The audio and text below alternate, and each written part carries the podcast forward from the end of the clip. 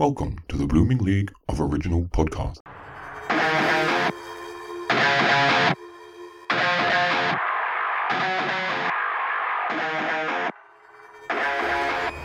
G'day and welcome to an extra Yankee Doodle Dandy edition of Thrash and Treasure, the Torture Chamber musical comedy podcast that's Azza, Mary Ken as Apple Pie, Apple Bottom Jeans, and celeb babies named Apple. And speaking of Azza, and I'm joined as Red, White, and Blue Jewel by two Americans for the price of one. He's our TNT little brother, but don't tell him he's really adopted. It's Spencer the Broadway Spy.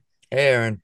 Hi, Spencer. Or howdy, I should say. Plus, we're joined as usual by a literal Rozelle between us two thorny bitches, who's joining us to put his pedals to the metal. Ill, get a room. But will it leave him wilted and pruned, or a budding metalhead? Because he's New York City's slickest cabaret star, and he's bringing the whore to culture. It's Robbie Rozelle. Yay! Welcome to the Torture Chamber. How you going? Thank you so much for having me. That's all right. No, thank you for doing this. Happy fourth? Happy fourth? I don't know. Are we celebrating? I'm not. In 52 minutes, it will be July 4th in Australia. Huh. Uh, but speaking of which, anyways, guess what? What? We're celebrating a birthday, David, today. And after 129,907,499 minutes, how do you measure the year in the life of an independent woman? And since we only have 90 minutes, we're making like any good American election and rushing it. So without further ado, let's say a huge patriotic g'day and a happy birthday, you old bitch, to Old Glory and the Star Spangled Men who stand behind them. Robbie will get that one. Spencer, cover your ears and open your eyes to the skies as Will Smith and Adam Baldwin save us from the aliens, but who will save us from the United States of America? Yay! That's really okay for the listeners at home. We planned this episode literally 24 hours ago. Robbie has been an absolute angel and stepped in because the next episode will be episode 98. The guest is from a movie that was released on the day it's dropping in 1998. I go on about my OCD all the time and numerical and things have to line up and, and make sense and stuff like that. So, Robbie, thank you so much for stepping in at the last minute to do this episode so we can put out a proper July 4th episode. It's a pleasure. I'm so sorry it's so late where you are. No, no, no. This is this is my hour very much. At the moment, like I've just had a, a week or so off and I was just napping whenever, so I don't even know what day it is. Yes. Anyways, um, no, it's, it's funny. We should be celebrating America's freedoms and independence today, only a couple of days after so many freedoms have been taken away from people. God bless America. Honestly, I feel like if the queen, oh, she said, sorry, if the king wants to bring us back from this rumspringa we've been on for the last couple hundred years, I am fine with that. I'll even call Camilla queen. I don't care. I'm done with this. Yeah, crazy, crazy times. Don't worry. Anyways, I love America. I'm wearing actually a Baltimore t-shirt today. What an odd city to represent. Just a big hairspray fan over there. Yeah, Yes, I guess. John I see. Waters. Yeah. I saw it in a Target, and I- Oh, oh, sure. John Waters. I have to get this, and I've had it for like 20 years. It's got holes in it and everything. Anyways, we're gonna move on. You've just had your show. How did it go? Um, yeah, I uh I just premiered a new show here called Bring Me Giants um at Birdland and uh you know, for the first time doing it, I would say 80% great.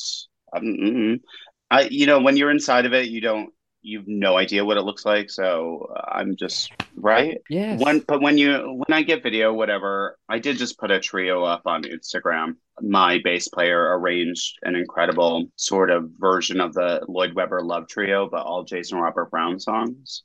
Okay. Yeah.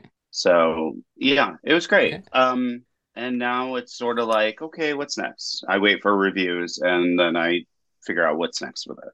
That's it. Now, I, um, you might have seen me react there when you said when you're in it, you don't know hmm how it goes. Yeah. A little context for our listeners. Recently, we posted an episode with David Newman, Mm. legendary film composer, right? Now, after every recording, as soon as the guest leaves, I turn to my co host and say, How did that go? Because I don't freaking know. I was in it, I was driving that train. I don't Was the guest laughing? Were they having a good time? I don't Mhm. know. I'm not paying attention. I'm I'm listening and I am paying attention, but you know what I mean. Like I'm I'm in it. That's why I, I rely on a co-host for that. After the David Newman one, I was like, "Whoa, that was so amazing! I can't believe the story he was telling." And I said to Spencer, "Wow, that went so well." And he goes, "Well, I'm glad you think that." What Spencer? Oh my Godfathers, right? And and so I've gone from whoa, that's you know that was so good. Even though like usually I I'm not in it, like oh, you know I mean I'm in it like I I can't tell. That time I could tell because I was so fascinated the whole time listening to his stories. So the whole time editing that episode, Spencer was in my head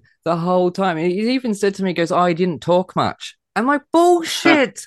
Look at the audio. I had the audio there. I could hear the episode. I listened to it over. I watched the video. I knew it wasn't bad. I knew it was brilliant. But Spencer, with his, well, I'm glad you think that, put that freaking paranoia in my head that, oh God, we're putting out a, a mediocre episode with this legendary film composer. And so when David Zippel the other day publicly turned around and said the episode was stellar, I had to screenshot that at Joe Spencer and I'm like, huh, thank you. Finally, I can now relax. Now, now, granted, Aaron, I did listen to the episode and thought it was a really good episode after it came out, Thank you.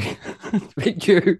Got in my head. which is rare for me because I don't listen to podcasts. Funnily enough, even though I make two of them, yes. um, and and Aaron knows this, and it frustrates him to no end. Well, I'd rather you listen to this one because you're in it, but okay, go on. Well, I don't even listen to my own. Yeah, I know. And that frustrates me too. You got to listen to what you're putting out. But anyway, sorry. But yeah, so I finally listened to it, and it was such a good episode. Wasn't it? Wasn't it?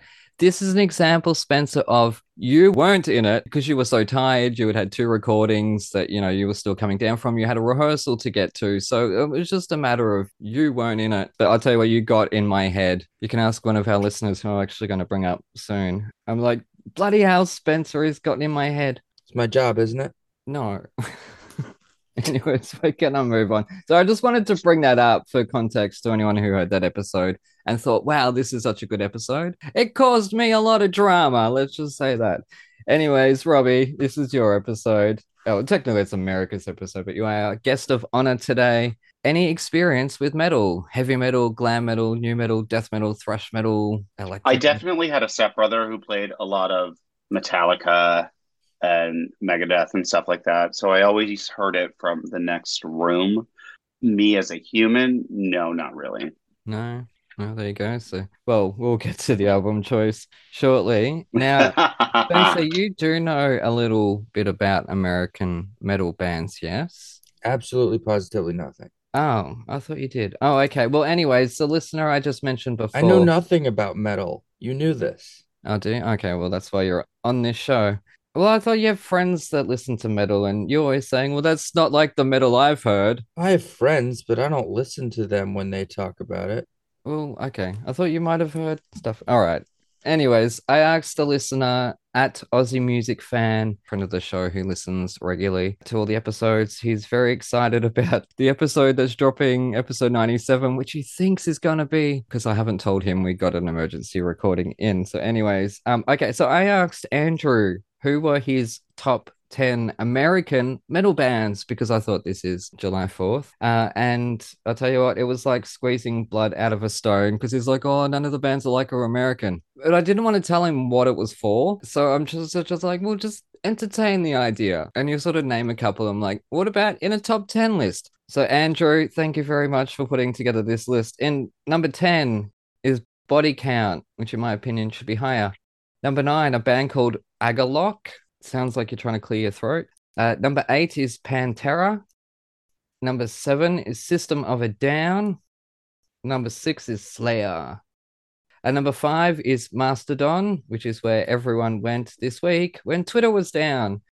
Number four is Metallica, who everyone loves. Number three is a band called Savatage, S A V A T A G E. Number two is Mr. Bungle, who I know.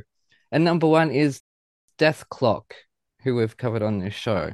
So, for listeners at home, I have no idea about half those bands, but we'll cover them in the upcoming weeks just to uh, learn who they are. I've circled, oh, I don't know, three of them. Robbie, what would be in your ultimate rockstar rider? Craziest over the top. Oh, That's so funny because, you know, as a touring artist with very heavy air quotes, because I played that one gig out of country. Personally, I don't ask for much. I like that my band is taken care of. Uh, that's very important to me. But the craziest rock star writer, I don't, I don't know, like put water on stage for me. I'm so easy, so easy. I know a lot of people who are not, and I try not to emulate that.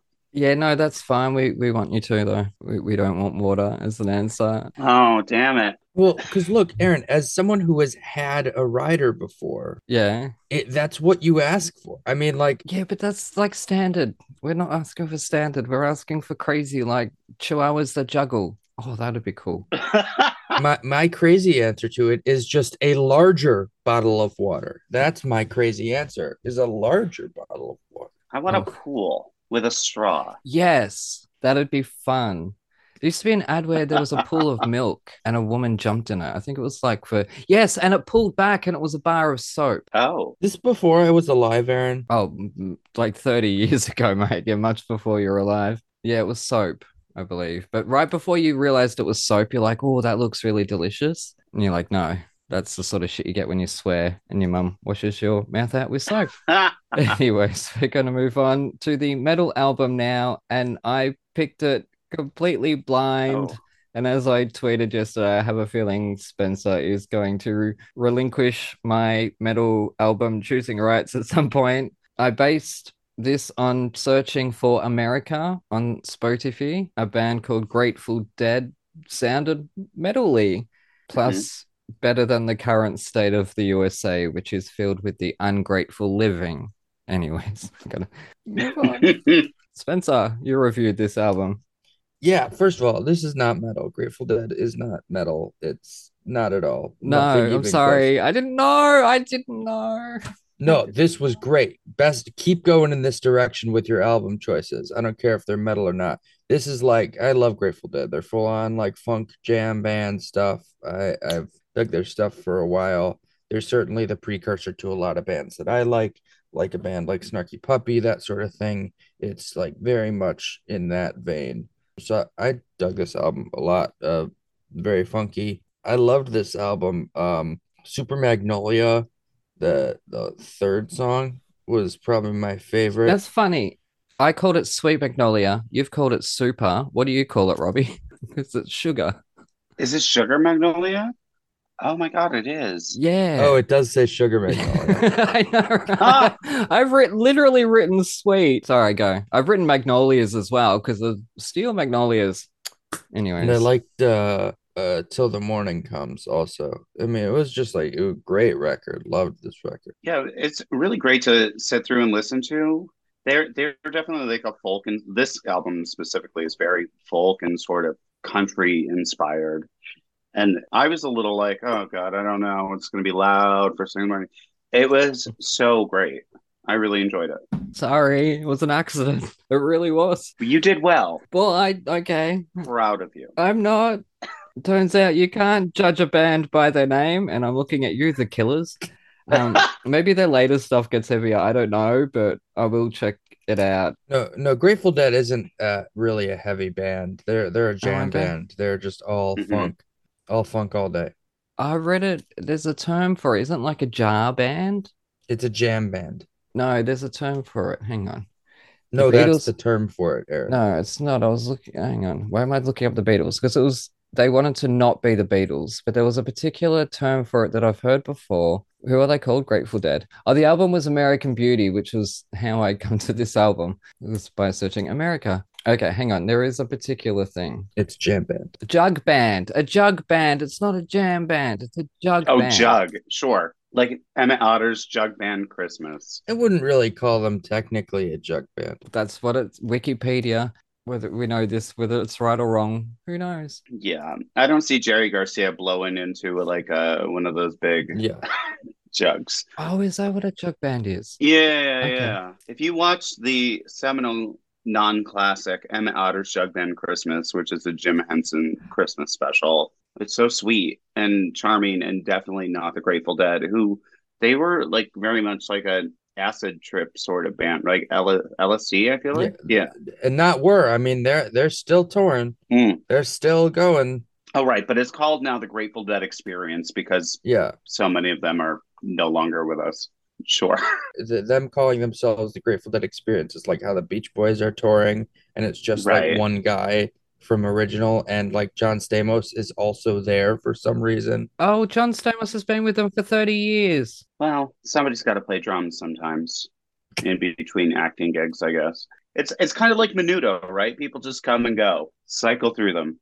Yeah. Oh, a, a Little River Band. How there's LRB in Australia, which that's not the official Little River Band anymore. The official Little River Band is a bunch of Americans touring America using the name and the copyright and the trademark and all that jazz. But the original guys aren't allowed to use it. Oh yeah. Well, it's like with with Styx also. It's it's like two of the original guys, and then Dennis DeYoung tours as Dennis DeYoung. Yeah. Well, how John Davis and I can't remember the other people, they tour as the real Milli Vanilli. Anyways, on that note, let's move on.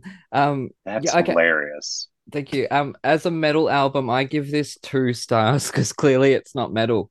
But as a chilled out summer stoner rock album, it is perfect for July 4th. So I give it four stars on that count. However, I give zero stars to me because this wasn't metal. This wasn't heavy metal. This was psychedelic rock, stoner rock. At that, it wa- Mhm. it got great reviews at the time. Like it got like A minus and five stars and, and stuff like that. And I think it went double platinum, which is huge. Yeah. I, I just thought in in a couple of moments it was a little bit boring, possibly because I wasn't in that headspace of chilling out on a lawn on July 4th in the sun, listening to this with a whatever the stoners do. I think that's where it let itself down a little bit. That I just in a in a way it kind of was a little slow. I would have liked more psychedelic, which is a problem I have with a lot of prog rock we've done. But yeah, what would you give it out of five, Robbie? Oh, I would probably give it four and a half. It was highly listenable. I would go back to it. I was worried that this was going to fuck up my algorithm, but uh, I would not be mad if it did a little bit, you know? That's the one thing I I think about with having guests on the show. Yeah, because so much of my music is Ella Fitzgerald and stuff like that. Like if it was re- recorded after 1964, I generally don't know it. When I read The Grateful Dead was going to enter into the algo, I was like, oh no. Uh, but I would be, I would very happily listen to this album again. I am gonna check out their latest stuff just to see if they do get any more satisfactory for my taste for this show. But I look, as I say, I, I liked it on on as a summery stoner rock album, chilling out. But I guess I was hope I, I I was I my expectations weren't met because I was expecting not it to fuck up my algorithm. My algorithm was fucked up two and a half years ago. Let's face it. I don't know what I was expect. I guess I was expecting more like Deep Purple. I guess Hmm. um, or even maybe The Who, something a bit more Oh, sure. proto punk, I guess. Definitely their the band name tosses you in that direction. Yeah, It almost feels like a bait and switch in some ways. Sure. it is like the Killers. They're not they're not killers. Look at them. But also the cover of that album, the the way it says beauty, it almost looks like it says reality, like American reality, Oh, okay, uh, which is that. really interesting. Yeah. If you go back and look at it, there's like a line that runs through the word beauty uh, and cuts it in the center, like it's saying reality. Now it's funny because I chose this at random and I chose it about 20 minutes before I sent the DM to you. Oh, wow. And it wasn't until about two hours ago that I looked up at the album cover on Spotify and realized, oh, it's a rose in the middle. Oh, yeah. Mhm. I'm so slow. Um, it was right in front of me the whole time. Um, lyrically, it was fun, I guess. I noticed a lot of mentions of American places, especially in, I think it was Sugar Magnolia. Yeah, well, I mean, also like th that's not why you listen to this record is lyrics. I mean, it, this record's got the funk all the way.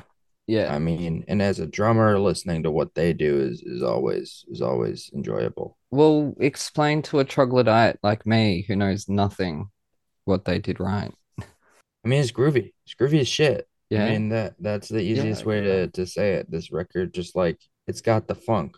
To to quote one of my 88 year old professors, it's got the funk. I guess I, I don't know. I, I don't know if maybe in the faster songs I felt it. Well, yeah, I mean the faster stuff is during it during definitely Yeah. uh like funk inspired, and the slower stuff's definitely more in the folk vein.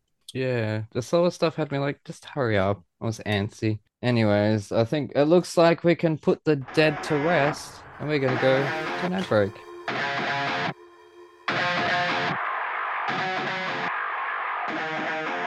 G'day, listeners. Aaron here. We thought we'd better send a spy to Broadway to check out the shows for us. So here for today's review is our Broadway spy, Spencer. This week, we're taking a break from our Broadway box office breakdown to talk about a play that is in the theme Eisenhower This Piece of Ground, which is playing off Broadway at the Theater at St. Clement's until July 30th. It stars Tony Award winner John Rubinstein as President Eisenhower. This play was right up my alley. I was lucky enough to be invited by the show to review it and come see it. It truly is like right up my alley. I love the West Wing. I love politics. I love American politics. I love presidential history. I've always been fascinated by it. So this show was just, you know, perfect for me. It reminds me of what it means to have a important, you know, and powerful legacy. What it really is is talking about how Eisenhower was very much a figure that was at the time thought of just as, you know, a, president, that he wasn't really thought of as the most accomplished president because of course most of Eisenhower's big accomplishments were done before he sat in the White House. And so just to to get to learn more about about him and about just what Eisenhower did for this country both pre White House and post White House and during the White House, talking about how his ranking was in order of greatness and how it's kept uh, going up the longer it's been since its term. He's now fifth on the list. And just, you know, really thinking about what Eisenhower did for this country. The thing that also made it really cool for me is it's adapted from his memoirs, some speeches, and some letters, and really just felt very authentic to me. It, the performance by, by John Rubinstein is incredible. Reminded me of Eisenhower. I mean, that that's you know you want someone who can embody a character, and that's something that's really difficult to do, especially when it's a real person and such an iconic figure in our history as well. And you know, for me, I wasn't alive at the time of Eisenhower, and so really was uh, what he did both before the White House with with the different wars and with the commanding NATO was just really really fascinating. And it, the play just it flew by. I forgot that it was you know just just him because it felt like this more immersive thing. The set design by michael deegan and sarah conley really made you feel like you're in his living room. Costume design by sarah conley also. Again you know it's it, costume design when it's real people is something that I've always found very, very interesting, and it's something that I just thought was done very well here. I really, really loved this show, um, and I, I just, I really would love everyone to, to go and see it. It's at the theater at St. Clement's, which is off Broadway, playing until July 30th. It truly is an incredible play that just brings you back in time, and it, it's the performance of a lifetime. Go see it off Broadway. John Rubinstein and Eisenhower. This piece of ground at the theater at St. Clement's.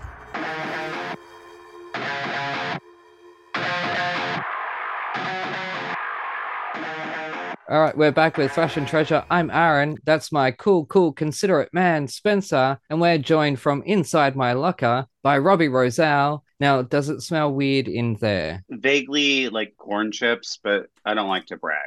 Yeah. Uh, they have just released a single of Another Hundred People. What more do I need? Perhaps more chairs. Or another album. Are we going to get another album? Are are we going to get a live recording? Yeah, that's I have a live album out, but this is uh this is the first studio uh, uh, first steps of a new studio album. Yeah. yeah. It's this uh, Sondheim mashup that's sort of a love letter to New York. Yeah, I wouldn't know 'cause I've never been. And two songs I didn't know either because I've never seen Oh, or know the shows that they're from. you don't know Company? Uh, vaguely. Another Hundred People sort of over the train. Oh, I'm excited to eventually to eventually do that with you, Aaron. Well, it'll have to be on my birthday, won't it? Or one of our birthdays. oh yeah. Yeah, it's gonna have to be on your 35th.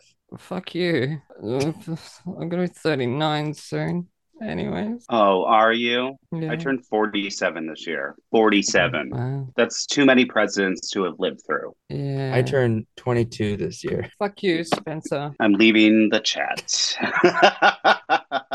That makes Aaron hate me. See ya. Wouldn't want to be ya. Actually, I do because I remember being 21. We're gonna segue into the USA now. Uh, you aren't much beloved on the New York City cabaret scene, but let's travel by map. Which other states have you performed in? oh, New York, Yes. Florida, Texas, trying to Massachusetts. Are there any others in America? No, I think that's it. Okay, four. We're we're going to start off a competition with all our guests now and see who covers the map the most. Because I am competitive. It will definitely not be me. That's a good start. It was a good start. Do you know how many states I've performed in? One, Hawaii, at karaoke. When I was really, really drunk, I did like Eminem and um, who else did I do? Cypress Hill, I think. And then I decided to do Journey, Don't Stop Believing, when I was blind drunk for some Oh, reason. And terrible choice. cleared out the bar. Let's just say that. We're going to move on very, very quickly from that one because we're going to travel back to 19, se- uh, 1976. Good on me. 1776 now for the acclaimed musical comedy. So I'll declare my review now. Knowing as much as we all do about America, I spotified into 1776 without needing a synopsis or pro shot and was greeted by a cheery overture that led into a bunch of men, as was to be expected, with a grand old score that suits the setting, even if it drowns out the comedy with its fullness. Piddle, twiddle, and resolve is what I call a decent Friday night. And with less orchestra and singers, I could follow what's happening. Well, okay, no, I couldn't, but I'm sure it's funny, hence the deliberate dorkiness. But realizing I'm just like modern day USA, completely lost, I seeked out a pro shot of a random production. And by pro shot, of course, I mean they hired a local wedding videographer. Don't you just love the crackling white atmosphere noise of a dead silent audience? Anyways, the Lees of Old Virginia plays, and I sing along, given I know this song, but don't know how. And whilst I love the shout out to Mad TV's Bobby Lee, my familiarity stops there with the music. The basic plot I know, but here I fear I'm a little bit too bored by so much acting and few songs. The humor is clearly steeped in politics, American politics, that it's hard to follow given how overexposed I am in real life. And I don't even live there. Anyways, I have no idea who's who, because not to sound racist, but all founding fathers look the same to me. Hmm. and who's this queen in polyester pantaloons? They hurt my eyes. But the music, for the most part, is fun, whimsical, witty, and very Americana. My main issue is, at two and a half hours, there's like 13 songs at most. I want more of that, more of the comedy, more of the fun. But then I realized this bitch stole the Tony Award from Hair. 75% off five stars equals three and three quarters. The songs are simply not enough in quantity that following the book when you're just trying to rush more hinders the experience, leaving me like the founding fathers, stone faced on a cliff's edge, wanting more music. The ballads were okay, I guess, but the musical comedy numbers were what kept my attention the most. So I, I- guess I can see how it's so popular, but I, I, I was- there was just not enough songs. Yeah, I mean, if any of our listeners listen to to our other show on the Bloop Network and the EGOT Goes Too that I host, they know that I love a good book musical. I think a book is a lot harder to write than a good score. Anyone can write a good score. Yeah. It's much more difficult to write a good book. And so this show had too much book Yes. um, and not enough songs. But also, I will state my only experience with this show is the recent revival that was Gender Swap. Oof. And then after listening to this album, I had different opinions about about both the album and the show and the production I saw. And so I think that it'll be interesting Robbie, did you see that production? Unfortunately, I did. um, I've actually seen both uh, roundabout productions of 1776. There was one in, I think it was like 97, uh, with Brent Spiner from uh, one of the Star Treks, um, which was Yeah. wonderful. Um, I saw the Encores concert and then I saw this production of it, and it just felt like a, a, a show in search of a concept. And so it didn't work for me because of that, unfortunately. I think they were trying for something, but they didn't fully execute it. And so it felt like they sort of were making blueberry muffins, forgot to add blueberries to it, and just tossed them on the top. And so there they were, and nobody knew why. Uh, one might say it was 75% of a muffin. Thank you. Well, that's the thing that I I very much felt with it was that you know if you're gonna do a gender swap, do it for a reason and like sense the reason. And like when you're watching that production, like the the production itself doesn't give you a reason for doing that. hmm It's just like, oh, we did this. Yeah. How come? Like it needs to be earned in some way. And I, Yeah. I felt like I don't think the women knew were they playing women? Were they playing men? What were they doing? And that's unfortunate because there's possibly something there. I thought Carolee Carmello was extraordinary, Yeah. but they it, it just uh, so much of it felt like a how come. And and shout out to Carolee Carmello for being the best part of of two shows that season. Yeah. Um, and I saw her in, in the other 1776 in the 90s. She was uh, Abigail Adams. Oh wow. Yeah. So it is a show that I happen to love. I think it's extraordinarily well written. It has some very tense book scenes. I just uh, don't like because you walk in and you're like, I know how this ends. But halfway through, you start to feel like, I don't, I, what if it doesn't happen? Um, and that's, you know, Peter Stone's book is really excellent uh, in keeping that tension mounted. It just wasn't there in this production, unfortunately. Well, and the other thing too that I I think about especially is it's very hard to be a show about America post Hamilton, Well, I was actually going to bring that up. um, Mhm. especially a show about the founding of America. And for young people, in, including myself, when I sat through 1776, I was just like, this is like Hamilton, but like more boring. I mean, and that's how mm-hmm. I felt during that production. That's funny. Well, not funny. It's sad because looking in as an outsider, I can't believe that America would be founded by a, a mix of people of color, but I could totally believe it was founded by clowns in a musical comedy. Seriously, when you look at America today. Anyways, Mhm. love you, America. We are here celebrating you. Let's face it, it's true. I will say with this with this new production, I loved the new orchestrations. Yeah, I Yeah, thought that they were really well done. I didn't love the new arrangements of some things. I think Mama Look Sharp was overblown when it didn't have to be. Yeah. The thing is, I think, because even the Encore's production of 1776, which was them in modern dress uh, and stuff like that, it doesn't work because it's telling a very specific story, and you just have to tell that story. You don't have to do anything. Like, it doesn't need extra layers. It's not a seven layer dip. You know what I mean? You Yeah. can just do it. Um, and they're most successful when they just do the show as written. And I really did not care for this Yeah. version. Well, the version that I watched, I have no idea where it was from. Uh-huh. They sort of presented it as a pro shot, but you could clearly tell. Like if, as I said in my review, if you can hear the atmosphere of the audience, this is not a pro shot. You've literally just hired a local filmographer to do it, and that's fine and all. But Mhm. don't try to sell me that this is a pro shot because I fell for it. Uh, and the sound was terrible. And of course, every song they walked up to the front of the stage and stood at the front of the stage and performed the song there facing the audience. Goodness gracious me. Now, um, and and I commented also on the costumes that looked cheap because these are very specific costumes. They are a very specific look. And when Mhm. you are using cheap materials with these should be finer details like down the front and stuff like that, it shows. Yeah. Yeah. So I think put in the effort there in your costumes, please, people. Which I think Hamilton does really well in modernizing it because it keeps it that classic look. So unlike Six, where it sort of takes it into the future, it doesn't bring it into a, a modern contemporary present. It takes us sort of past that into a sort of a "We Will Rock You" almost type of future. Well, and and I was reminded by that because I was at Six had an album release party the other night, and I was there. It was on a mm. rooftop near Times Square. It was lots of fun, but it was my first time listening to their album or listening to any of their score in quite a while.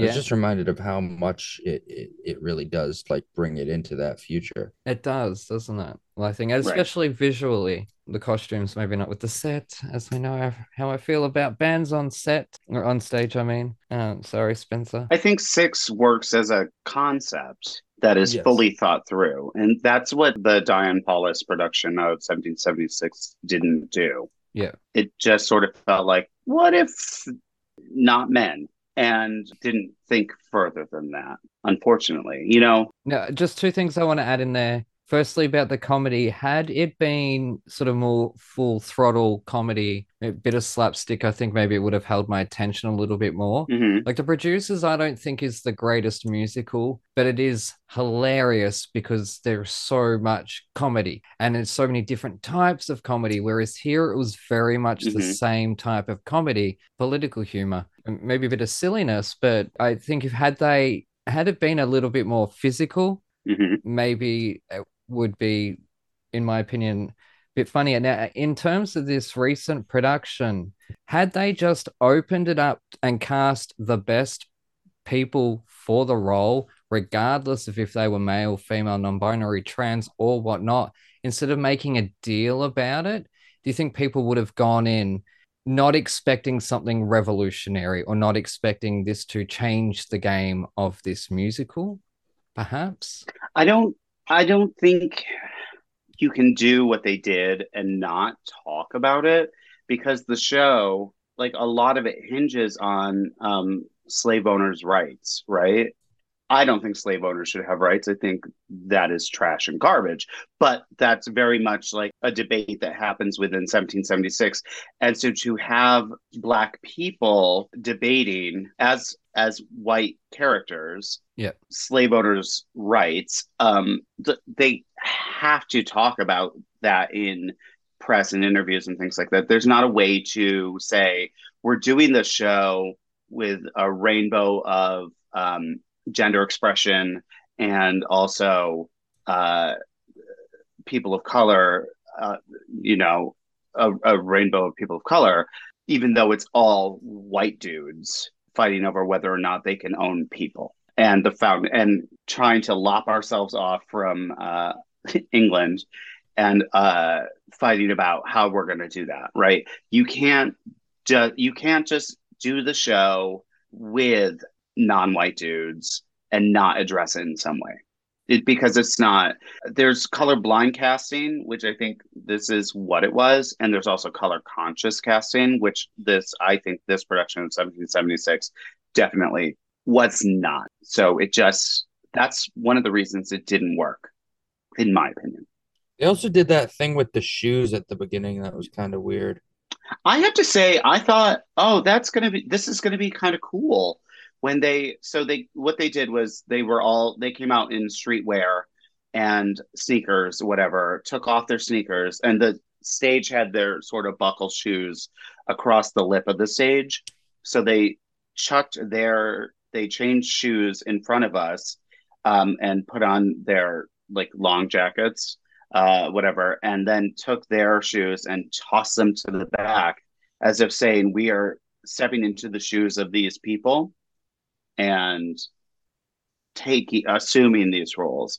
And I thought, oh, we're in for something. And the rest of the evening unfortunately didn't fulfill that promise Yeah, well, for me. I hadn't seen it. I highly doubt it's going to tour in Australia. Barely toured in America. Correct. Oh, yeah, true.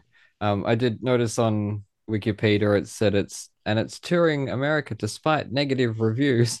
Like, well, who wrote that? Yep. Uh, anyways, oh, it looks like it's Nick's on 1776, so we're biding our time till an ad break. That was terrible. Aaron. Fuck you. G'day, listeners. Aaron here.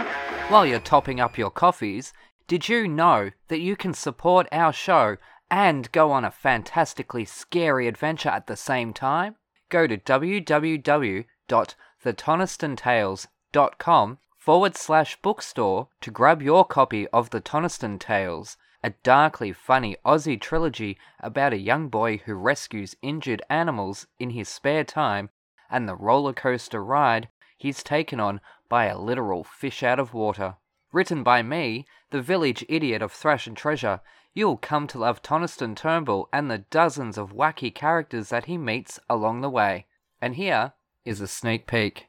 But it doesn't matter anymore. The front door of the cottage slams open with a harder, louder cracking thud than it ever had before. A dozen or so stomping footsteps enter. The cottage shakes uncontrollably as if it is as terrified as our friend the bully is. Tonaston panics. He's trapped in a corner with a slew of sharks on his trail. He makes a sudden rash decision. Ripping aside the thick animal hide curtain, Tonaston leaps through the small oval shaped window head first, landing on a crate filled with hay sitting outside it. Mustering every ounce of manliness he has not to react verbally as he lands with a crunch on the sharp, pin like hay. It pierces his skin in several places, but thankfully, in his panicked state, the bully becomes numb to the pain. Counting his blessings but not his chickens, Tonaston struggles out of the crate by throwing his legs over and levering himself up, causing the coral underneath his feet to snap. He loses balance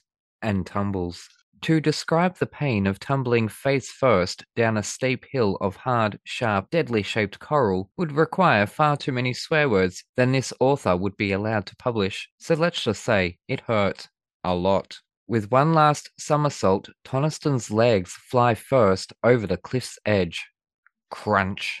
His left hand grabs hold of the outmost jagged knob of coral. The stocky body of the 10 year old child sways rapidly back and forth like some sort of death defying pendulum. He gasps for air, or from shock, not even Tonaston can tell. All he knows is above him a deadly coral cliff and deadlier sharks. Below him, larger, sharper coral under a sea of giant, sharp spikes of natural metal his head throbbing and vision too blurred with bright red splotches to be able to see clearly for too long. His face is dripping with blood. It runs down his shirt front, tickling him in the process. But all he can do is swing there. It's moments like these that a boy really needs his mum. Unfortunately, while Tonaston's life hangs in the balance, on Earth his life was, dishonestly, being celebrated by all at Gumbaya Primary School after news of the bully's disappearance had spread like wildfire through the tiny town, then onto the music industry before eventually reaching the wider world. Rock music fans, specifically those of Muzzletop, had flocked to the outskirts of Melbourne, leaving wreaths, band posters, and hand drawn tributes to honour the missing son of their favourite singer. Although none of them knew the boy, many had seen him standing on the side of the stage of the band's concerts alongside Tina. Also, at the time of his disappearance, hundreds of the world's entertainment media lined the streets outside the school and sadly, outside Tina's house. Wanting any word they could get their greasy hands on, the gossip came in thick and fast as snide, bored neighbours took it upon themselves to speculate and make up stories for their five minutes of fame. Inside the house, the phone ringing 10, 15 times a day from nosy TV stations, hounding the poor, terrified mother, there was no escape.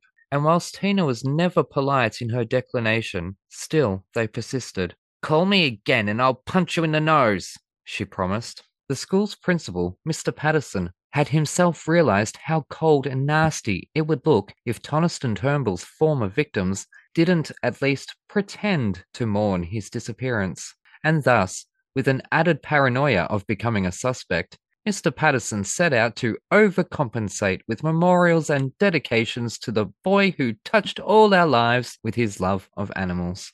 Mr. Patterson felt satisfied his school's image was intact.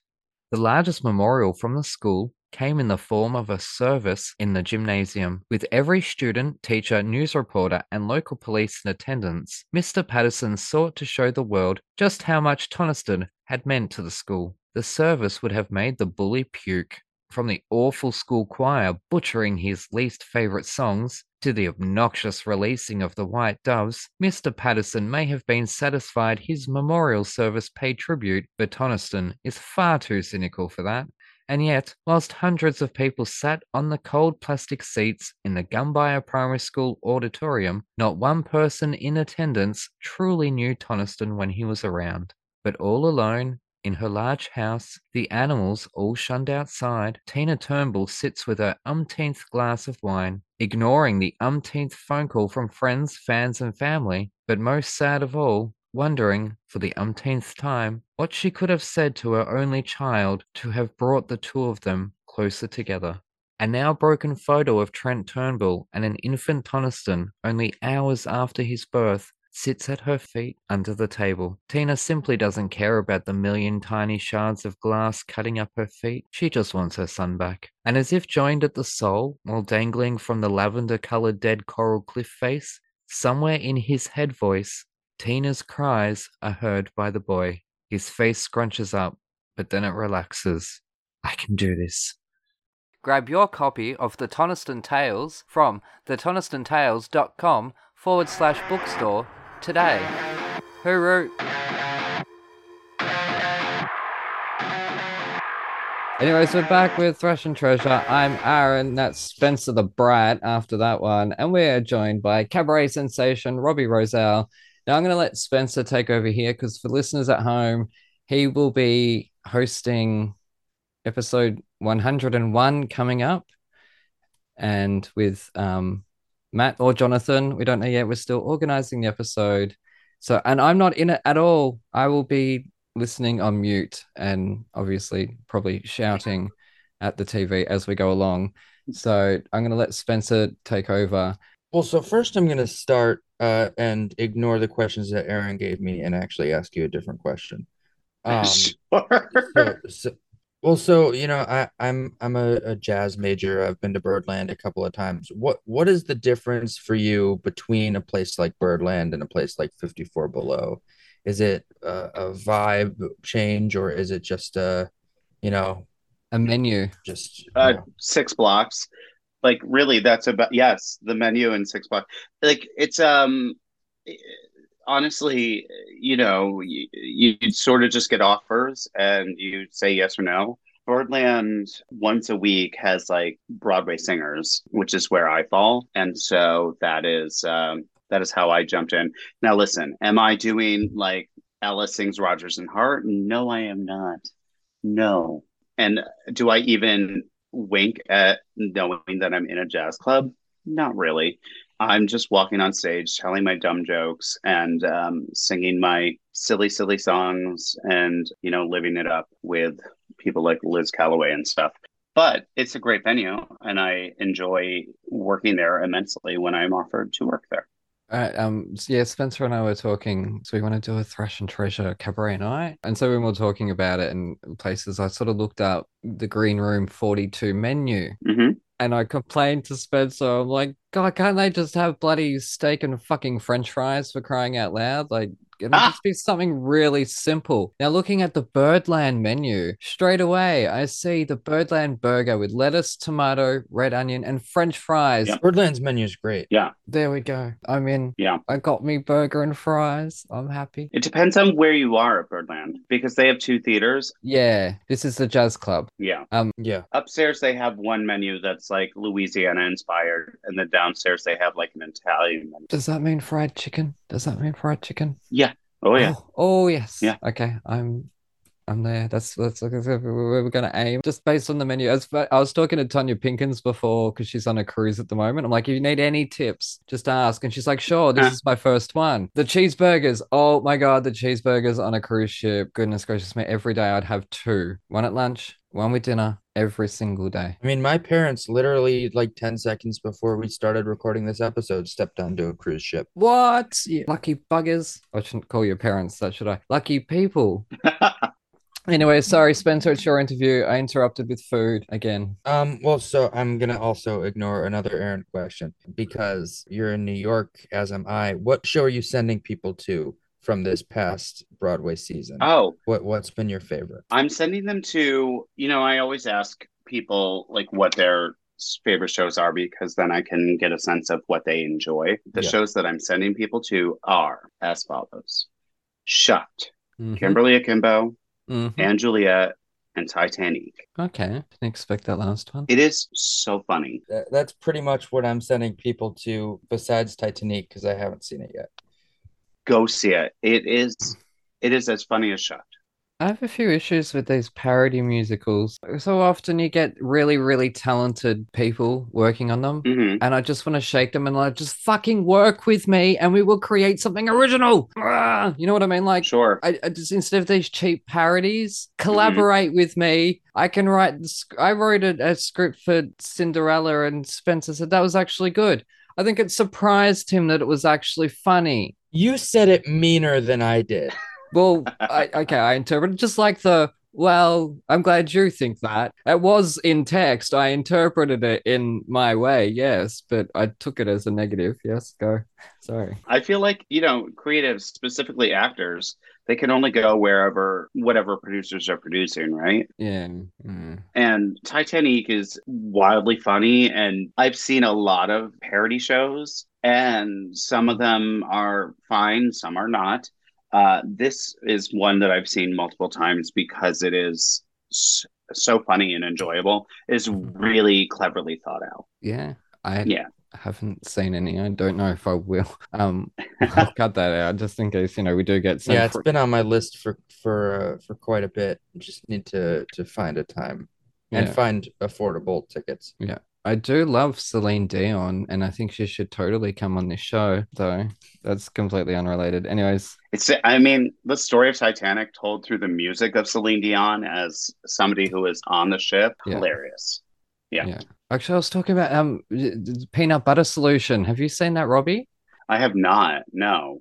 Oh, okay. You're you're of age too. Spencer was like 20 years too late. Um, okay. It's, it's about a, a kid who sees something really scary and all his hair falls out and he finds a peanut butter Mhm. solution that he makes up and sticks it to his head and it makes his hair grow. And then there's this evil Oh, yes. Wait, I have seen this. And the evil painter, he cuts his hair and he creates pictures with it. Yes. Yes. Celine Dion does the songs in it. So like an underrated gem. That's funny. That people have forgotten. What? Wait, what are the songs in it? Oh, I can't remember. I mean, they're pretty terrible, but they're very, very 80s. I think it was like released 85. It was like 85. Yeah, Yeah. year I was born, I think. Wow. Yeah, but I love that. I got it on VHS. I, I don't even think it's ever been released on DVD. That's how rare. It's a French Canadian movie. That's hilarious. Yes. Anyways, sorry, Spencer. I was just gonna fuck with you and ask what a VHS was, but I decided not to. Because I actually know what a VHS was. I do. Oh, very good. My grandparents in their old house had a TV that had uh, what a, a VHS player, and I used to watch like Disney movies on the on the VHS. Oh, fun. Oh, and when they came in the big clamshells. Yeah. yes, and they were the bubble ones Yeah. too. They were like the real light plastic ones that were always a bitch to Mhm. when they would get stuck. They were a bitch to open up. I distinctly remember Aladdin 2. Return of Jafar. Yeah. Return of Jafar. With Liz Callaway as the voice of Jasmine. Yes, who performed in your show? Yeah. Oh, I've been singing Meadowlark for a couple of years, and so it's just become a bit between us that I stole her song. And so we just sort of went on a greatest hits tour of her stuff that I'm stealing. Oh, lovely. Well, funny. Last episode, I mentioned Meadowlark. I, if you were to sing it now, I would not. Rec- I don't know it. I'm sorry, Stephen Schwartz, Liz Callaway. I'm sorry. I just never heard Meadowlark. Interesting. But I've seen the peanut butter solution, and that's all that matters. You have. Sorry, Spencer. Go on. I'm gonna shut up. Well, so two other things. Um, first of all, have you seen anything that's already come out this season that you've really loved or really hated? Let me look Um, at this season so far. It's it's really just Grey House, Once Upon One More Oh. Just for Us, and Here Lies Love is all we have that's been out. So I I have seen the first two. I saw Grey House, and I saw Once Upon a One More Time. Um, Grey House was interesting. It's weird that they're selling it as a horror because it's it's more like a a thriller of like a supernaturally thriller of sorts, but it's not what they're selling. Yeah, I mean, I felt the same way. I just saw it Friday and was very just like perplexed by by their them branding it. Right? Uh, I'm I'm also just perplexed by the story. I, the story didn't really make a ton of sense to me either. But they're they're very much branding it like The Shining, right? With like Yeah. the, those little girls, whatever. which like it has those moments. There's some. It's mostly like a psychological thriller, I would say. And then uh, Once Upon a One More Time was fine, fun. Um, Justin Guarini is excellent in it. Uh, Yeah. Jennifer Simard is the gift that keeps on giving. She's excellent. Um, I don't know that I ever needed to see the fem- the feminine mystique as told through the songs of Britney Spears, but here we are. Yeah. Here we and it caught better reviews than I expected. Now I saw it very early in previews, so it's very possible a lot changed, but what do I know? Yeah, I saw it, I think, the day that they froze it. Um, and so it was fine. Yeah. Talk about a show that needs a better book. Hi, Mhm. Broadway. My name's Aaron. My email is fucking hell. Sorry. Oh, It's a writer's strike. I'm not allowed to do that, am I? Sorry. That is true. Sorry. I'll take that back. I feel like you can for theater. I don't think you can for TV or film. Yeah, that's true. WGA is not Well, it's theater. more just to fix up things. So you're okay. I'd, I'd be happy to ghostwrite just to to doctor scripts. You need it, people. Send it my way. I'll add. Yeah, you can be uh you can be the Casey Nicholaw of books. There you go. Yeah. Person they send in to fix shows. Yeah, The doctor. But script doctoring, like a lot of a lot of screenwriters get jobs doctoring scripts that they don't get credited for. Joss Whedon did that for many years, even though he's uh, thank you. So Robbie, I'm gonna go into a question that has no relation to what we were just talking about. Great. What scares you most creatively? Um, I think putting putting something out there for others to judge is terrifying. Yeah. You know, because like, uh, which is something I just did. I actually just before I hopped on this read the first review of the show I just did, which was sort of in an incubator stage, and it's like your baby, right? You're, but please like my baby, and um, not knowing how it will be received. Uh, is interesting to me. Um, but scare like ter- terrifying. It is. Yeah. It's it's it's like standing there naked. You do you put all this time and Mhm. effort into something and you then just stand there in front of a crowd and and and it's they're they're either gonna boo you and throw shit at you or they're gonna applaud. You just don't know. You know, I just saw the new Indiana Jones film last night. Yeah. Oh, I haven't seen it yet. It, it's it's one of the better, you know, old person comes back to do the iconic role once. hmm Um, Yeah. but it's also, I think, the best use of de-aging that I've seen. And I, I think Oh. it's because just like Lucasfilm just has so much footage of Harrison Ford as his young self that they're just be able to feed just like uh, the sheer amount of footage made it all so much better in terms of the de-aging. And that for me was really great because like I'm excited to see a process like that work. And I, I thought it did. I don't think it's worked that well a lot of the other times we've seen it. And I was really happy hmm to see it work. And you know, it, even if the the movie itself wasn't the greatest film of all time, even that to me was a victory. And a new John Williams score was a victory. I don't really care about anything else. You got to see the whip, you got to hear the music. Like, who cares about anything else? That's enough to make me happy. And Shia LaBeouf isn't back, so Matt. wins all around. Yeah, that's true. Remember, they were setting it up so that he was going to be the next sort of Indiana Jones. Yeah. Yeah. I am so over passing the baton movies. I really am. I don't care about your fucking children characters. We care about you. God, even Turner and Hooch got a reboot. Who cared about Turner and Hooch to begin with? Literally nobody. I don't know. I, I, you know what I feel like with all the, all these reboots and stuff like that. This is how I felt looking at the poster of Fatal Attraction. Joshua Jackson again. Call me. It sort of looks like looking at kids wearing their parents' clothing. Mm. That's Michael Douglas and Glenn Close. That's not Joshua Jackson and Lizzy Caplan. But it's them Right. wearing their parents. That's what it sort of looks like with the font and the poster. That's the vibe that I'm getting. Hey, look, there's some reboots that I'm okay with. Aaron Sorkin is apparently shopping a West Wing reboot around, and that would make me the happiest person in the world. It's my favorite television show of all time. But Yeah. like some shows, you don't need it. That show, I think, politically and where our climate is, it would actually be really important to to see that again because that show really, speaking of America, speaking of our theme today, really, really was just like the hope of good government was really what that show was and so i think that that's something we we still need hmm Yeah, I, I can say that. I don't need it. I, I won't watch it because I didn't watch it originally. oh you're a bad person it's my favorite television show of all time go watch it Yeah, I've seen. I I have seen it, but uh, no. Anyways, continue. that's that's why when i saw Le- that's why i saw leopoldstadt a third time Why? Oh, because of Josh. Oh, Josh Manila, yeah, or Melina, Yeah. Melina. Yeah. yeah Manila. Melina. Woo. Oh, one show I never want them to reboot is Lost. I don't need to know what those characters are up to today. We got a perfectly finished ending Nope. that I understood. they'd call it found If they insist, if they insist, do an anthology, do an all new set of characters that end up in a totally different island, just the same premise of Mhm. crash landing on an island, and then go off in a totally different direction. Don't do it. Don't give us the same show again. But that's what Yellow Jacket says.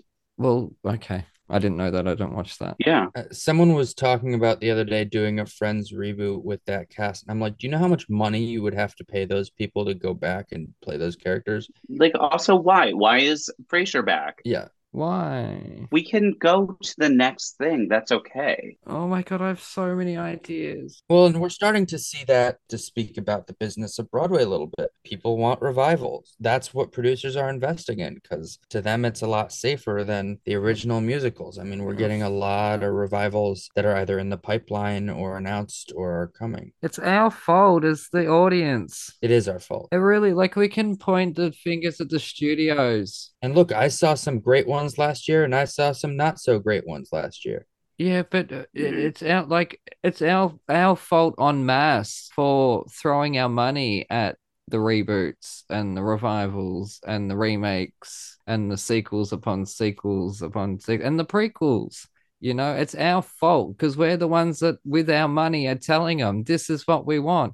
I can't wait till we come full circle and get to a point where we're like, we need something original now hmm because it's just we shouldn't be celebrating when Shucked comes around. We shouldn't be celebrating because one fucking show is not based on anything other than corn. But why is that so rare? Yes, exactly, you nerd. Um, he's put his hat on yet again. He cannot listeners at home. He cannot mention a show from this Um, season without him pulling out his hat, namely Shucked Oh, Kimberly. Hey, the only show I have a hat from this season is Shucked because Kimberly Oh. Kimbo had one for a week and then discontinued it, and I've been searching for it for months. Oh, have you? Oh, okay. Look, I have from 1996, I think it is. That is, ooh, whoa. Beauty and the Beast from the original Australian tour that um Hugh Jackman was in. Yeah. Saw him twice. And it's very dark because I used to I covered it over in black to wear when I was doing stage crew. What was Hugh Jackman? He was Gaston. He was Gaston. He was brilliant as Gaston. There's a cast album of it. Oh, that's incredible casting. Yeah. Yeah. Oh yes. That's incredible. Well, and they're they're trying to revive that too. hmm I'm not mad at musical revivals because, you know, you want generations who didn't get to see a production yeah. to see a production or see a new production of something. yes. Um, I just feel like with television and film, they exist. You can stream just about anything. And I don't know that I need an extended universe of like what's left to extend? The Smurfs? You know what I mean?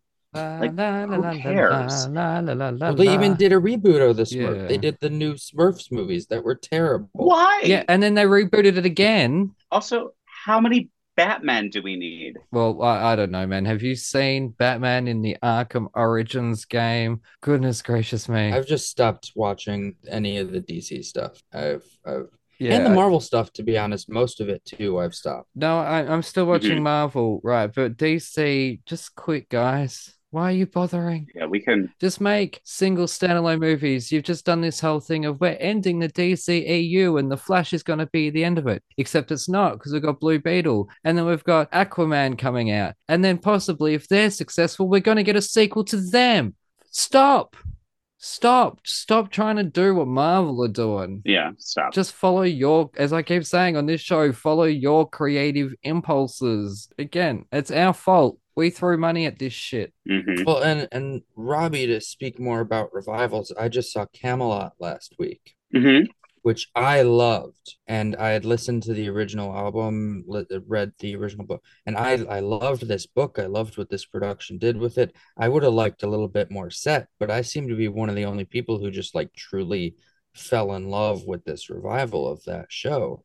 And I, I agree Mhm. with you with what you said about the the reason that we revive shows is for younger people to be able to see new versions or to just see a show like I would have never seen it if it wasn't, you know, here. Yeah. Right. And I completely agree on that because, as I say, what I love about theater is one director does their vision, the next director does their vision. which is the problem with the revival of Tommy, which I just saw in Chicago, is it's the same director. Yeah. I want to see someone else give it a shot. Yeah, with all due respect to Des McAnuff I can understand that. Diane said it last week, and I think she was throwing shade. That's what people like to do these days, is to do musicals that are typically should be big. They're doing them as small black box productions, and a lot of the times that's what we're getting in in Melbourne or in Australia as our Memphis.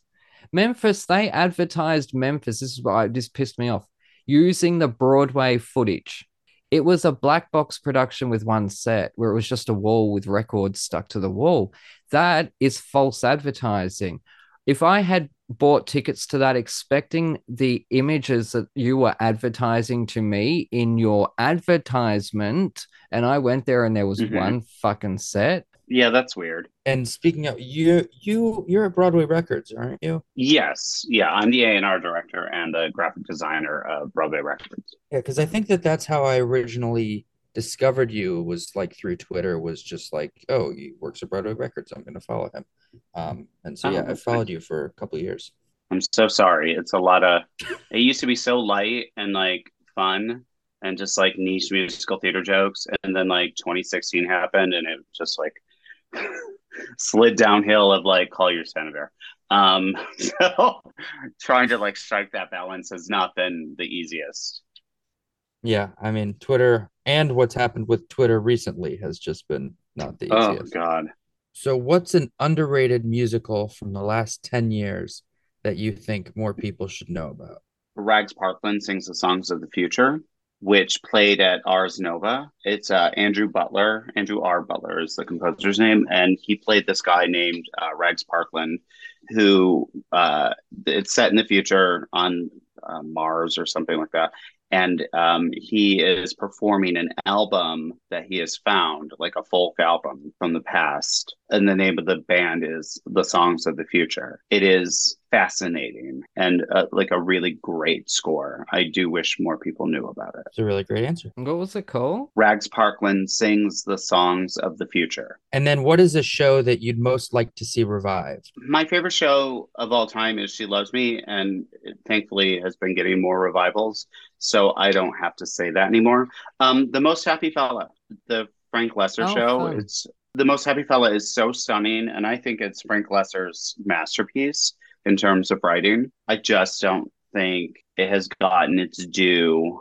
It it almost feels like it's mostly forgotten while Guys and Dolls and How to Succeed in Business just keep getting revived. Most Happy Fella is stunning writing. I don't know it. I, I have two two answers to this question, and both will probably get me hated by people. Oh, it's too late for that, Spencer. Don't worry. Seussical. Let's get you canceled. Oh, I loved. I saw it six times on Broadway. I love that show. I would love to see like a full out, like full camp revival of this show. I think Mhm. enough people in the world know it now where like Yep. it can do that. They can spend the money. And I'd really love to see a full out Joseph revival. I know that we're supposed to be getting one Joseph. soon. Did you see that concert of it that was at Lincoln Center? I did not. I had I had not lived in New York yet, but I had seen some clips of it and it looked very Oh my God, it was good. It was so different. Um, it was a very queer version of uh of the show, but reframed it so beautifully. And wow, Jessica Vosk, Eden Espinosa, and Alex Newell. Yeah, those are just two shows that like as a kid I saw a lot regionally and just like Mhm. love those shows and would love to Yeah. see a full out revival. Also crazy for you. Oh, I'm tempted to fly over to London to see the revival that's happening there. It's supposed to be quite good. hmm Aaron, you didn't answer the question. What show would you like to see revived? Oh, okay. Um, well, I want to see Dreamgirls done in fucking Australia. Full stop. That's it. That's what I want. Well, and here it'll be interesting to see what we get now because now now the Longacre is open, the American Airlines is open for a little bit before Roundabout's fall season. So it'll be interesting to see if we get any limited runs or short runs of plays Mhm. or musicals. I'd love to see another musical in the Longacre. It's too big a house for a play. What's going in the palace when that opens? Do they know? I've heard either Beauty and the Beast or Greatest Showman. Yeah, I've heard both of those things. Now, you know, I've heard them on TikTok. So who's to say? I've heard it's Disney something. Aida. Bring Aida back. There's an Aida in the Netherlands that is supposed to transfer eventually. Oh, really? Hmm. There's a Wicked in Brazil that's just opened up, and whilst it does use screens, That looks so good. It looks really cool. doesn't that look amazing? That's what I want to see. Instead of having Wicked tour for the third time, exactly the same as it is about to, I want to see a brand new production. you know. And then Robbie, my last question. What is your this is not about musicals. What's your favorite play of the last 20 years? New original play. Oh, oh, play. I love so many. I love, I loved Leopoldstadt. I think mine is, but I'm just looking to see if it's, oh, it is, uh, within 10 years. Um, Vanya Sonia, Masha, and Spike, Oh, okay. Oh wow. the Christopher Durang play. Mhm. It is so funny. Yeah, I loved it.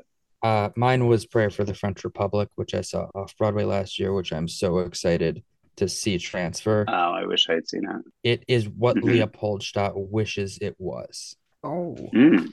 Well, I cannot answer because I don't watch plays. I fall asleep, which is. Ah! Anyways, that's true. That's hilarious. What did I I just saw I just saw a play. Like I can sit through a movie at a cinema, and I I won't fall asleep. I go to see a play, I'm gone. I'm gone within 20 minutes.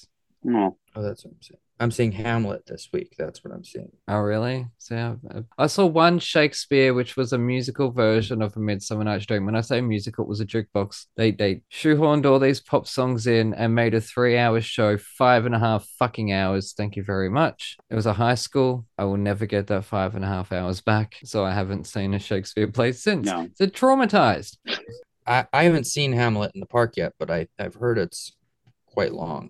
Hamlet in the Park is over three hours, but I saw it at Park Oh, Armory and it was four. Oh, really? Oh. Uh, Yep. I mean, Well, it's outside, so it's probably more difficult to fall asleep. Or is it because that heat? Yeah, that's true. yeah, like Harry Potter was five hours. Oh yeah, but that was also spread over two. Yeah, it's spread over two nights, and they Yeah. were like zapping each other and shit. So there was stuff. Well, keep now they have it's it's three hours, but one, one night, and but they didn't really cut anything. It's just faster. They took out the fun. They took out the old people's home. That's true. They cut the old people's home. Yeah, that was like the only fun part. I haven't been back. Yeah, no, I That's wasn't. hilarious. Yeah. Anyways, well, so thank you so much for joining us at the last minute. Look, if we'd gotten to 24 hours out, I was gonna give up on the the 1776 July 4th idea, and I said that to Spencer. we- cut off at 24 hours and and just give up. And it was, I think it was literally right on the 24 hours that, or 25 hours or something like that, that you said I know it well. So, and you're available. Like, oh, there we go Yeah. we're, we're able to get it in. So, anyways, uh, where can people find you on the social medias? I'm on whatever social media still exists.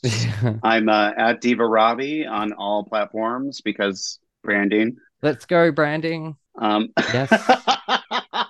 it was my AOL screen name when I was 16. You know what I mean? And oh, wow. stuck. And that's stupid. No, it's yeah, you can find me there and you can stream my music on Spotify. It's a good time. Yes, uh, we'll put a link in the description below. And like I was, uh, it's not, there's not a physical CD release, is there? Uh, yeah, uh, songs from inside my locker. There sure is. Yep. Oh, okay, yes. So as I say to people, you buy the CD, Mhm. sure, listen to it once, but then you put it aside and then you stream it over and over again. You don't listen to I your agree. CD over and over again. What what does an artist get from that? Nothing. You stream it over and over again. Doesn't matter if you've bought it. Help artists. Please. Thank you. And also to Spencer's parents, I'm sorry I called you buggers. I was meaning it in a good way. I am so jealous, and I hope you have an amazing time on your trip. And please have one of the cruise ship cheeseburgers for me. Alrighty, a huge, huge, huge thank you so much to Robbie. I know I am always so thankful to all my guests.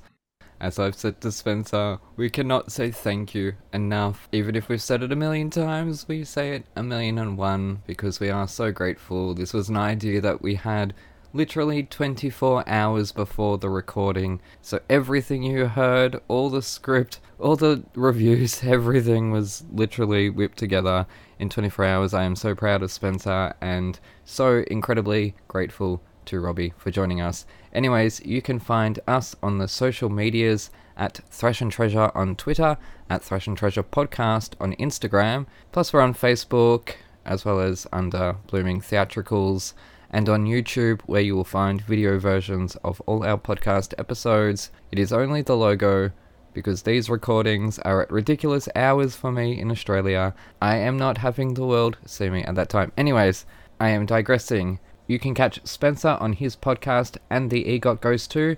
And if you're a huge fan of television or even cinema and music, he's looking for a panel of people to join the team to appear on the Emmys portion and then later on the Oscars and the Grammys portion.